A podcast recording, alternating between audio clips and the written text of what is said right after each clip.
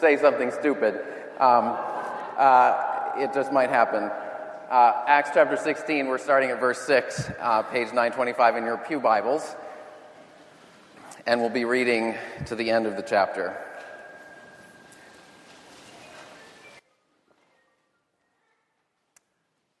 All right, and they went through the region of Phrygia and Galatia, having been forbidden by the Holy Spirit to speak the word in Asia. And when they had come up to Mysia, they attempted to go into Bithynia, but the Spirit of Jesus did not allow them. So, passing by Mysia, they went down to Troas, and a vision appeared to Paul in the night. A man of Macedonia was standing there, urging him and saying, Come over to Macedonia and help us. And when Paul had seen the vision, immediately we sought to go on into Macedonia, concluding that God had called us to preach the gospel to them. So, setting sail from Troas, we made a direct voyage to Samothrace, and the following day to Neapolis, and from there to Philippi, which is a leading city of the district of Macedonia and a Roman colony.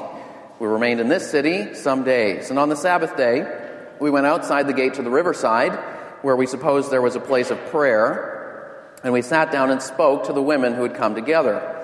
One who heard us was a woman named Lydia from the city of Thyatira, a seller of purple goods who was a worshiper of God. The Lord opened her heart to pay attention to what was said by Paul. And after she was baptized and her household as well, she urged us, saying, If you have judged me to be faithful to the Lord, come to my house and stay. And she prevailed upon us. As we were going to the place of prayer, we were met by a slave girl who had a spirit of divination and brought her owners much gain by fortune telling. She followed Paul and us crying out, These men are servants of the Most High God, who proclaim to you a way of salvation. And this she kept doing for many days. Paul, having become greatly annoyed, turned and said to the Spirit, I command you, in the name of Jesus Christ, to come out of her. And it came out that very hour. But when her owners saw that their hope of gain was gone, they seized Paul and Silas and dragged them into the marketplace before the rulers. And when they had brought them to the magistrates, they said, These men are Jews and they are disturbing our city. They advocate customs that are not lawful for us as Romans to accept or practice. The crowd joined in attacking them, and the magistrates tore the garments off them and gave orders to beat them with rods. And when they had inflicted many blows upon them, they threw them into prison, ordering the jailer to keep them safely. Having received this order, he put them into the inner prison and fastened their feet in the stocks. About midnight, Paul and Silas were praying and singing hymns to God, and the prisoners were listening to them, and suddenly there was a great earthquake, so that the foundations of the prison were shaken. And immediately all of the doors were opened, and everyone's bonds were unfastened. When the jailer woke and saw that the prison doors were open, he drew his sword and was about to kill himself, supposing that the prisoners had escaped. But Paul cried with a loud voice, Do not harm yourself, for we are all here. And the jailer called for lights and rushed in, and trembling with fear, he fell down before Paul and Silas. Then he brought them out and said, Sirs, what must I do to be saved? And they said, Believe in the Lord Jesus, and you will be saved, you and your household. And they spoke the word of the Lord to him and to all who were in his house. And he took them the same hour of the night and washed their wounds, and he was baptized at once, he and all his family. Then he brought them up into his house and set food before them and he rejoiced along with his entire household that he had believed in God. But when it was day, the magistrate sent the police, saying, Let those men go. And the jailer reported these words to Paul, saying, The magistrates have sent to let you go, therefore come out now and go in peace. But Paul said to them, They have beaten us publicly, uncondemned, men who are Roman citizens, and have thrown us into prison, and do they now throw us out secretly? No. Let them come themselves and take us out. The police reported these words to the magistrates, and they were afraid when they heard that they were Roman citizens, so they came and apologized to them, and they took them out and asked them to leave the city. So they went out of the prison and visited Lydia. And when they had seen the brothers, they encouraged them and departed. When I graduated from college, I joined the staff of InterVarsity, a campus ministry, and I was assigned to work half time here in New Haven and half time at Wesleyan University in Middletown. Now, if you're not familiar with Wesleyan, uh, Wesleyan is somewhere between a hippie commune, an elite private college, and a testing ground for unconventional ideas.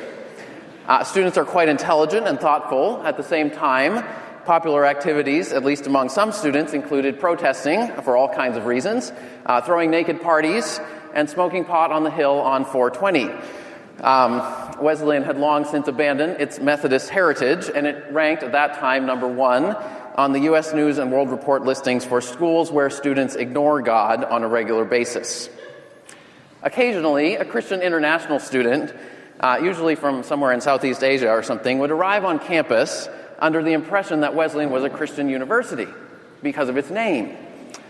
Their misconceptions did not last long. When I arrived, the Christian Fellowship was a group of about 25 students. They met on Friday nights in the basement of an administrative building. In other words, they met where no one would ever find them. the administrators don't work on Friday nights, and students don't go there. Then they weren't intentionally trying to hide. In fact, they really wanted to be engaged with the broader campus. And over time, the group did grow. But they struggled with questions like this Does Christianity really belong here, in a place like Wesleyan? As a Christian, can I be deeply committed to Jesus Christ and deeply engaged in the life of my college? What does that even look like? Now, I wonder whether you've had similar questions yourself in the place where you live or work or study. Does Christianity have a place in my research lab where people assume that science will one day explain everything? Does Christianity have a place in my suburban neighborhood where everyone's life seems just perfect? Does Christianity make a difference to someone who has suffered, who's been wounded a lot?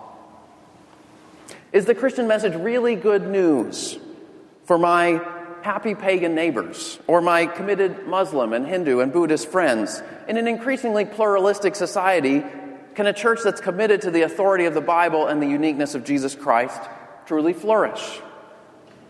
Or does Christianity really belong somewhere else? If you're not a Christian, perhaps you've wondered why would I think that Christianity is good news for me? You know, I, I look around, I sort of feel like most Christians aren't like me. Some parts of Christianity feel foreign, historical relics of a bygone era. Well, this morning's text from the book of Acts addresses exactly these questions. What we see this morning in Acts 16 is the gospel of Jesus arriving, taking root, and growing in the midst of a proud, pagan, privileged, and diverse city, namely Philippi. So far in the book of Acts, we've seen the gospel of Jesus expanding from Jerusalem to Judea and Samaria, and more recently throughout Syria and Galatia, which is modern Turkey. Uh, I've included an outline of the book of Acts in the center of your bulletin that shows this progression. Uh, we put it in a, uh, about six weeks ago, but uh, we're at the beginning of a new section. And there's also a map so you can see where some of the places are. Uh, and in this new section, the gospel of Jesus is proclaimed for the first time uh, in Eastern Europe. Uh, it sort of crosses another barrier into Macedonia and Greece. Now, compared to other cities, Luke's account of Paul's visit to Philippi is unusually detailed, indicating its uh, special importance. It's also a time when Luke was present uh, with Paul. Did you notice in verse 10 the pronouns change from they to we uh, for some, most of the chapter? Some scholars have even wondered uh, whether Philippi was Luke's hometown. But regardless, we'll see two main things this morning. First, that Christianity belongs in cities like Philippi, and second, that Christianity flourishes in cities like Philippi. So, first, Christianity belongs in cities like Philippi. We see this in verses 6 through 10.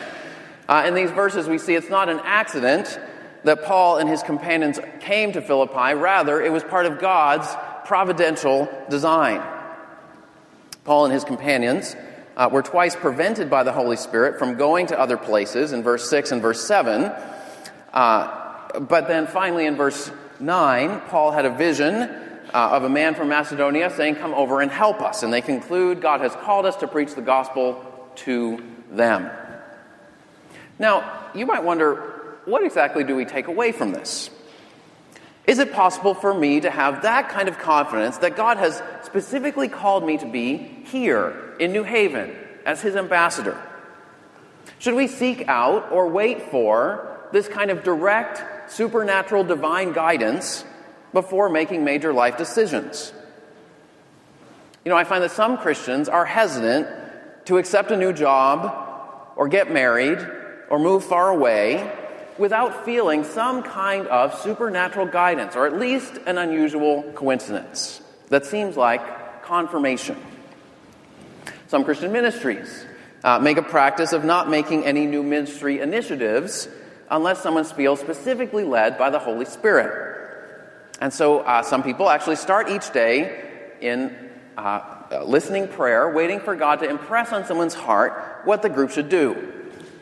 Now, while there is a value to spending extended periods of time with God in prayer and surrendering and, and laying before Him our, our decisions and our questions and our, uh, our priorities, it's actually not Paul's pattern to wait for special supernatural guidance before moving ahead. That's not Paul's pattern here at all. Paul's default mode was not do nothing unless specifically directed by the Holy Spirit. Rather, his default was actively obey the command of Jesus Christ, which has already been given to us. In, his case, the command to go and make disciples of all nations and to trust that God would redirect his path if necessary. So, chapter 15, verse 36, Paul said to Barnabas, Let us return and visit the brothers in every city where we proclaim the word of the Lord to see how they are. There was no dream, no vision, no prophetic word, just a thoughtful initiative to care for fellow believers in Jesus Christ. You know, and there's much that God has already called us to in His Word. Most broadly, to love the Lord your God with all our heart and soul and mind and strength, to love our neighbors as ourselves, to do anything that fits under those two headings, broadly speaking. More specifically, seek first the kingdom of God, or work in order to earn our daily bread and to share with those in need.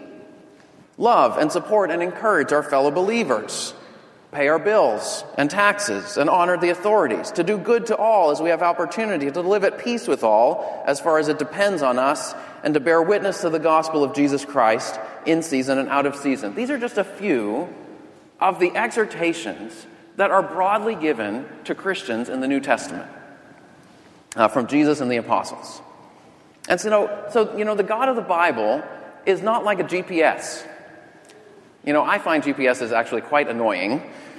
Um, I mean, there, you know, it tells you in an annoying voice every time you need to turn right or turn left or the road is changing name and you need to keep going straight. Um, but really, a GPS is for someone who lacks a clear sense of direction. Now, many, you know, many, some of us do lack a clear sense of direction, and a GPS is a blessing. But God is far better than a mechanical device. God is our Father in heaven.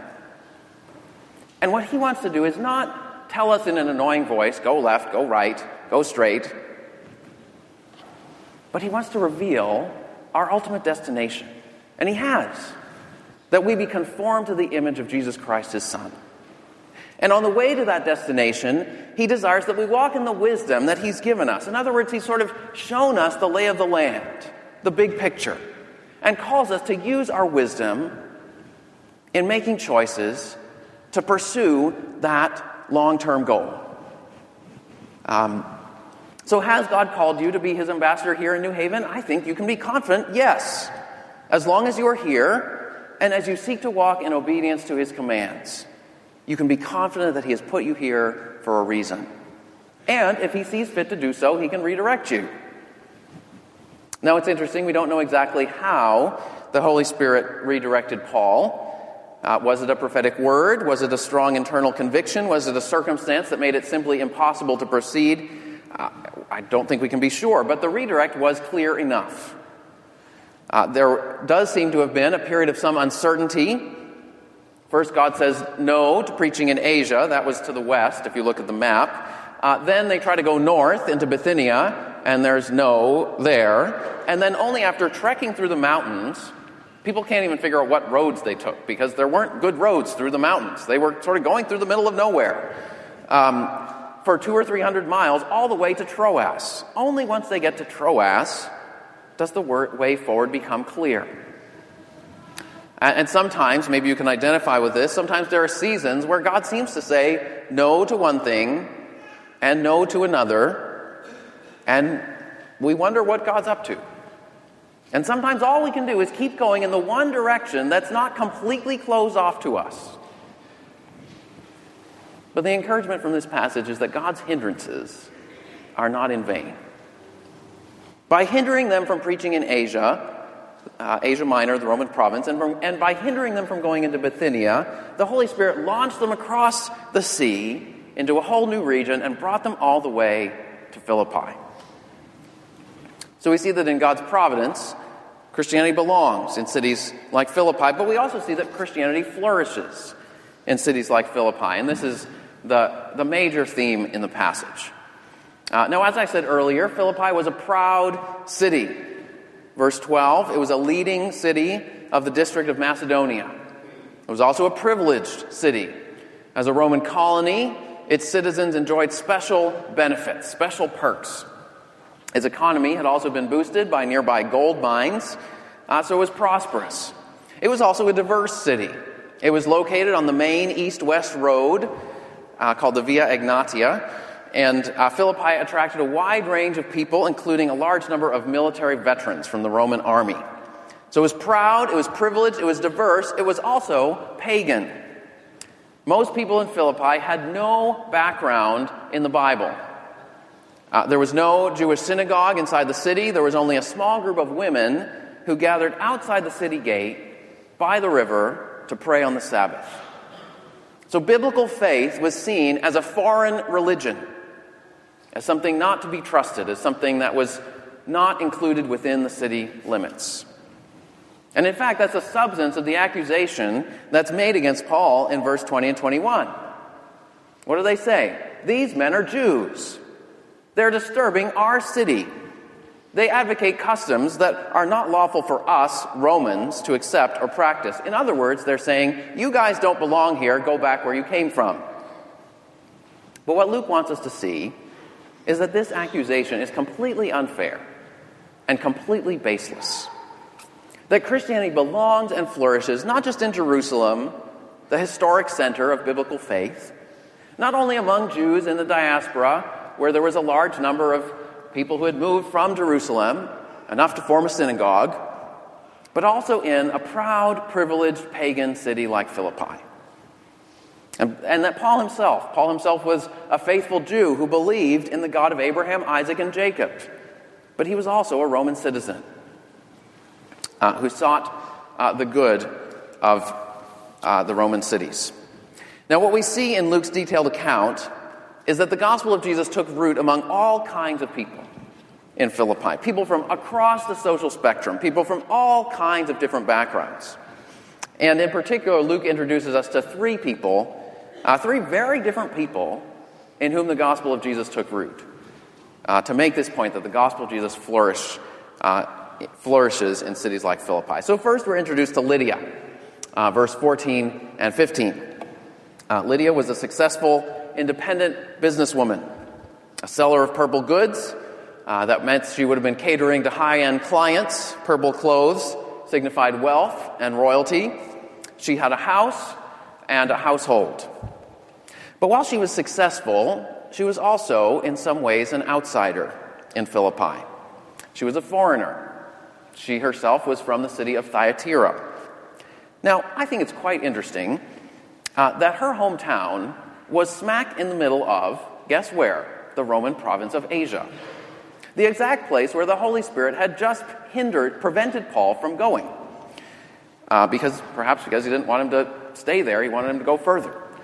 Uh, and yet, in his sovereignty, God prevented Paul from preaching in the Roman province of Asia, but then led him to a woman from that very province just in the city of Philippi. Perhaps on her next business trip home, she also brought with her uh, the good news of Christ. Um, but verse 14 tells us uh, uh, Lydia was not only a foreigner, she was also a worshiper of God. And that was a term uh, used for Gentiles who had rejected pagan polytheism, who had uh, become very interested in uh, the one God revealed in the Bible who had started attending uh, Sabbath prayer services, joining with the Jewish uh, community that read from the Old Testament, um, but hadn't formally converted to Judaism. She hadn't yet been received into uh, the covenant family of God. And uh, in verse 14 and 15, we see three ways that the gospel took root in Lydia.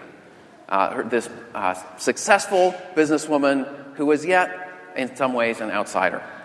Uh, so, first, she listened to God's word. Verse 14 says, The Lord opened her heart to pay attention to what was said by Paul. Her attention was gripped. Her mind was persuaded. Her heart was strangely warmed. And she said, Yes, this is what I have been searching for. This God who came in Jesus Christ, who has sent his Holy Spirit, he's the one who has been searching for me. And so, she was baptized. She didn't hold back, she took the plunge. Not only her, but her household as well. And third, she started treating other Christians like family. God had opened her heart, so she opened her home. Through Jesus, God had included her in his family, so she included others in hers. One commentator said Lydia's generosity of spirit showed the genuineness of her faith. You know, it's no small thing to invite four grown men, Paul, Silas, Timothy, and Luke, into your home on an indefinite basis. Um, and, you know, one of the ways you can tell when someone genuinely becomes a Christian is that their attitude toward family and toward possessions dramatically changes.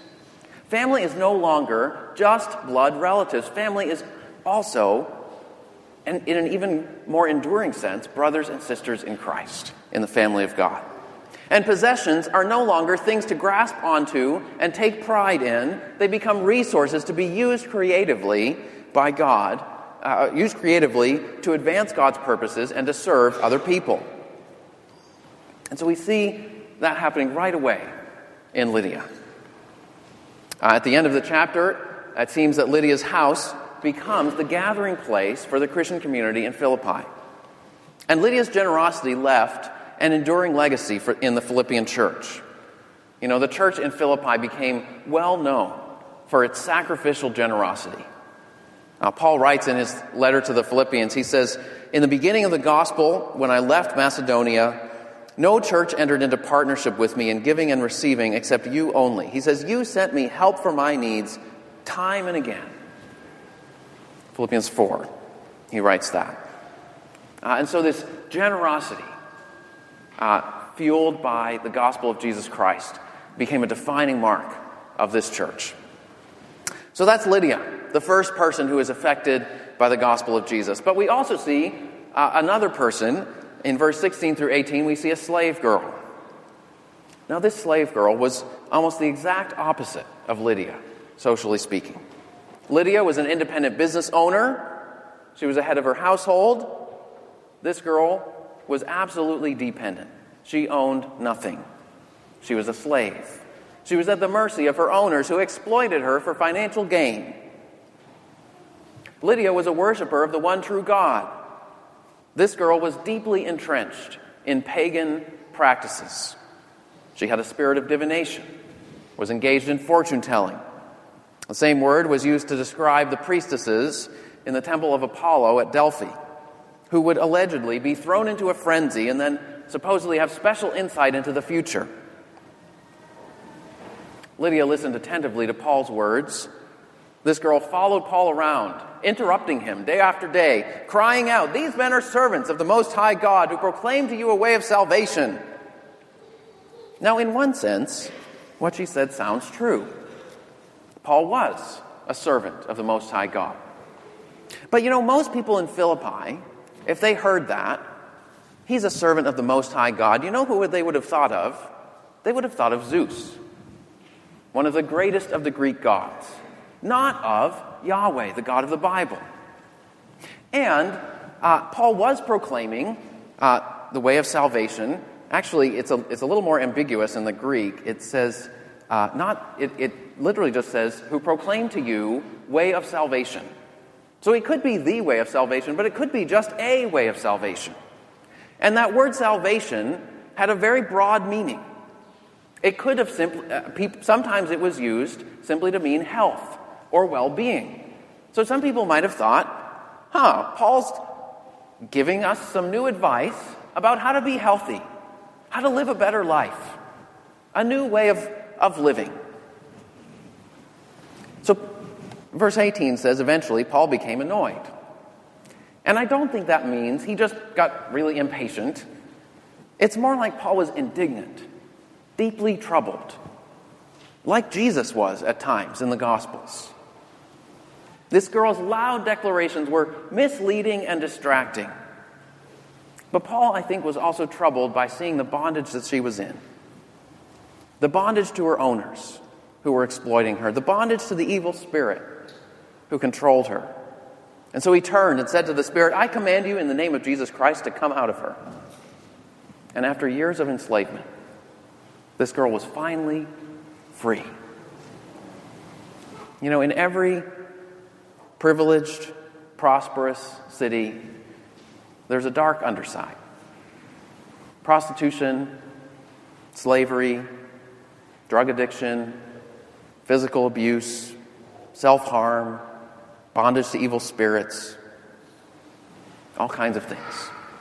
And you know, the Christian gospel is good news for all who are lost, for all who are enslaved, for all who are exploited. Jesus Christ has come to set the captives free.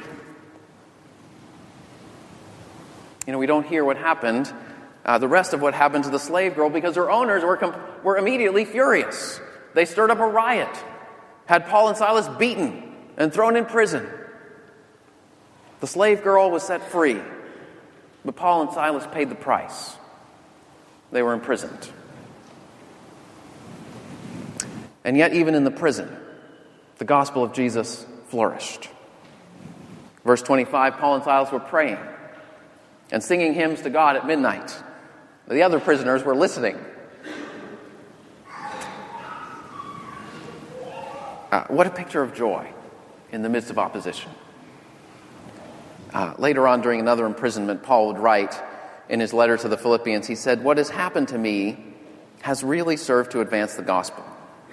Because he says, Now everyone knows that my imprisonment is for Christ. And he says, As a result, most of the brothers and sisters are much more bold to speak the word of God without fear. So Paul's writing from prison, and he says, You know, the fact that I'm in prison, God's actually using this for the good of his kingdom for the good news of Jesus to go forth.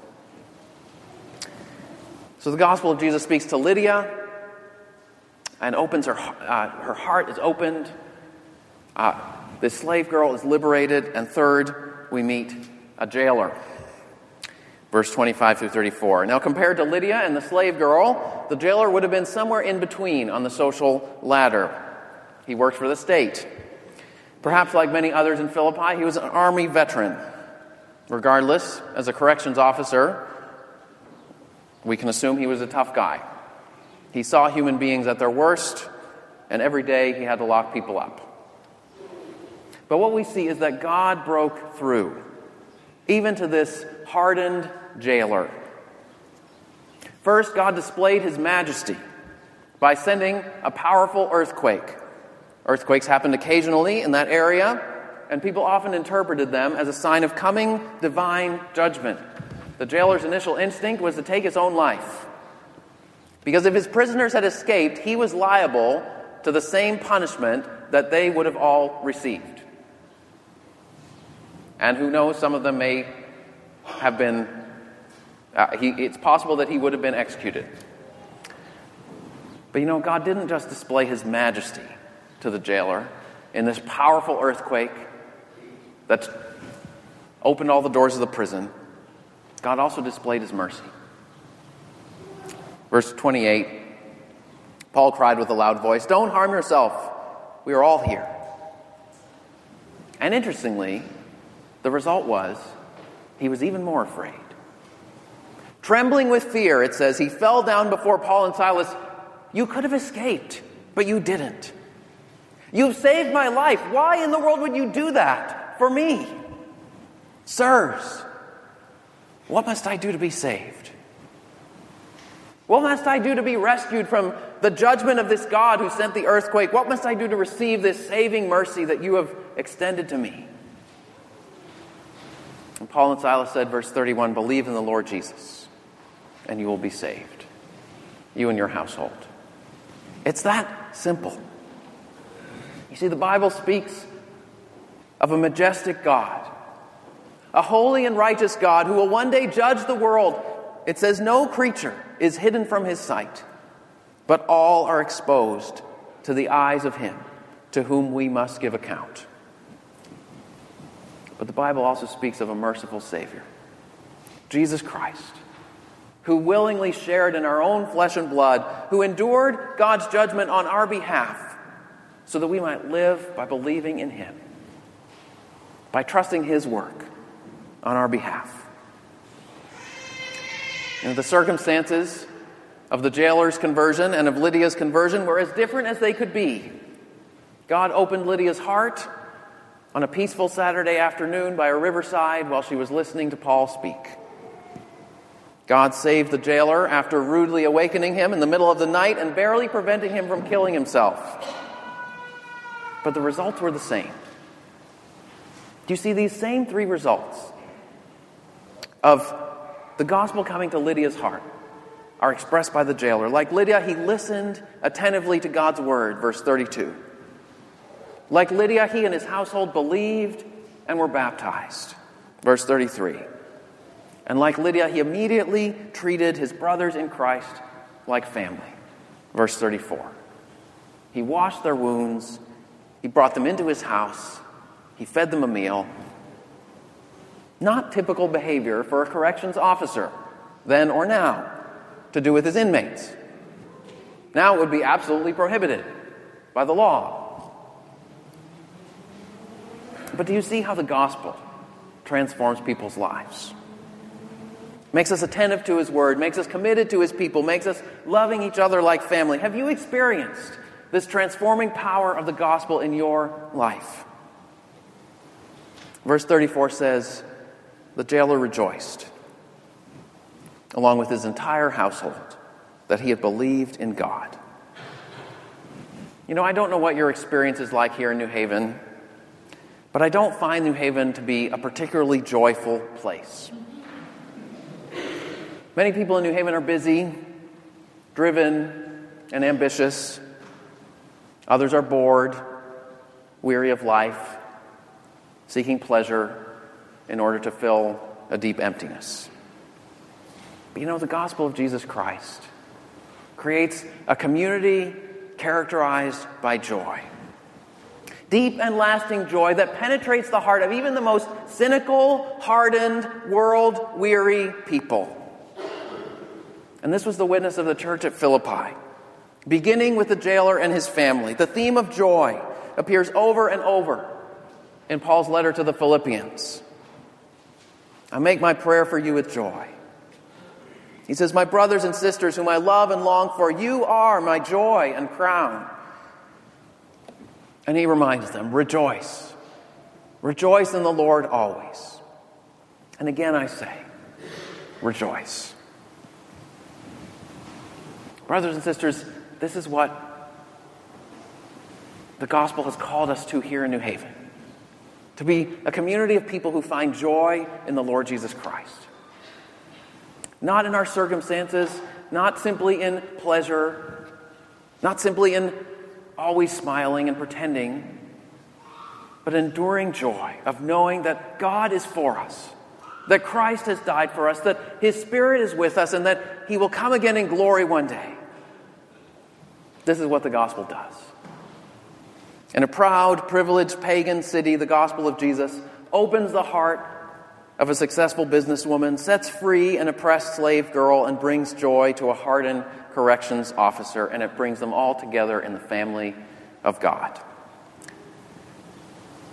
One commentator put it like this He says, What we see in this chapter is that the gospel triumphs in the Jewish meeting place outside the walls of the city and in the Roman stronghold, inside the city, even inside the prison. It triumphs over magistrates and their jails, and it triumphs over demons.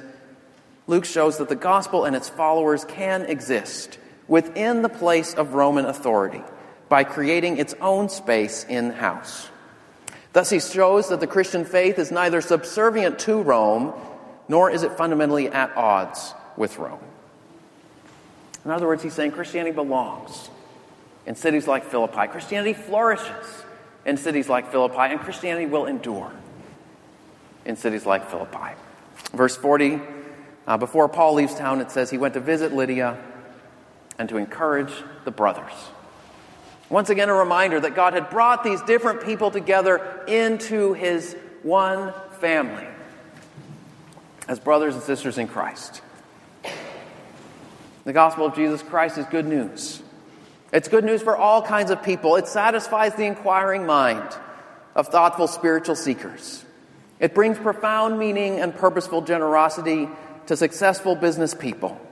It brings liberation and healing to the poor, the downtrodden, and the oppressed. It brings joy to hardened police officers and weary social workers who have seen it all. And it brings us together into one family of God. Let's pray uh, that we would be changed by this good news.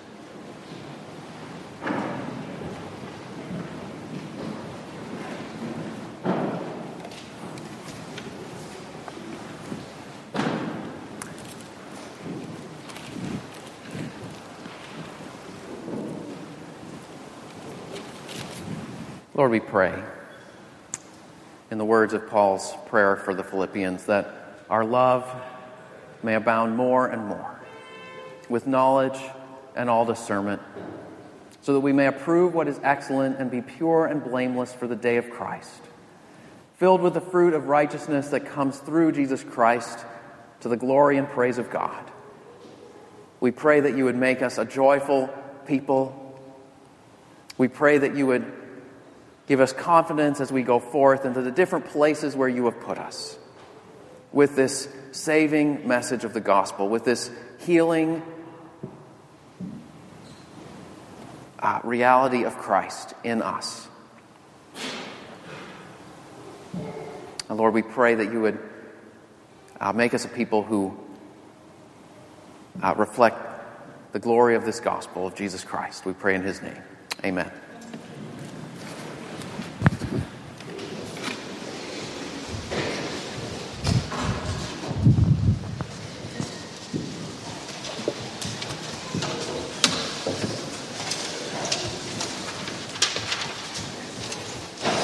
Uh, well, let's stand and let's praise the one whose reign brings joy even in the most unlikely places.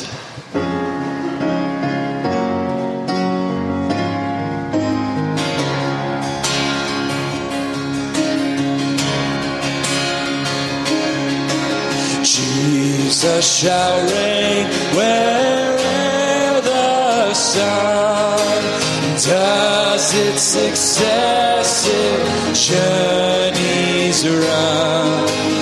His kingdom spread from shore to shore till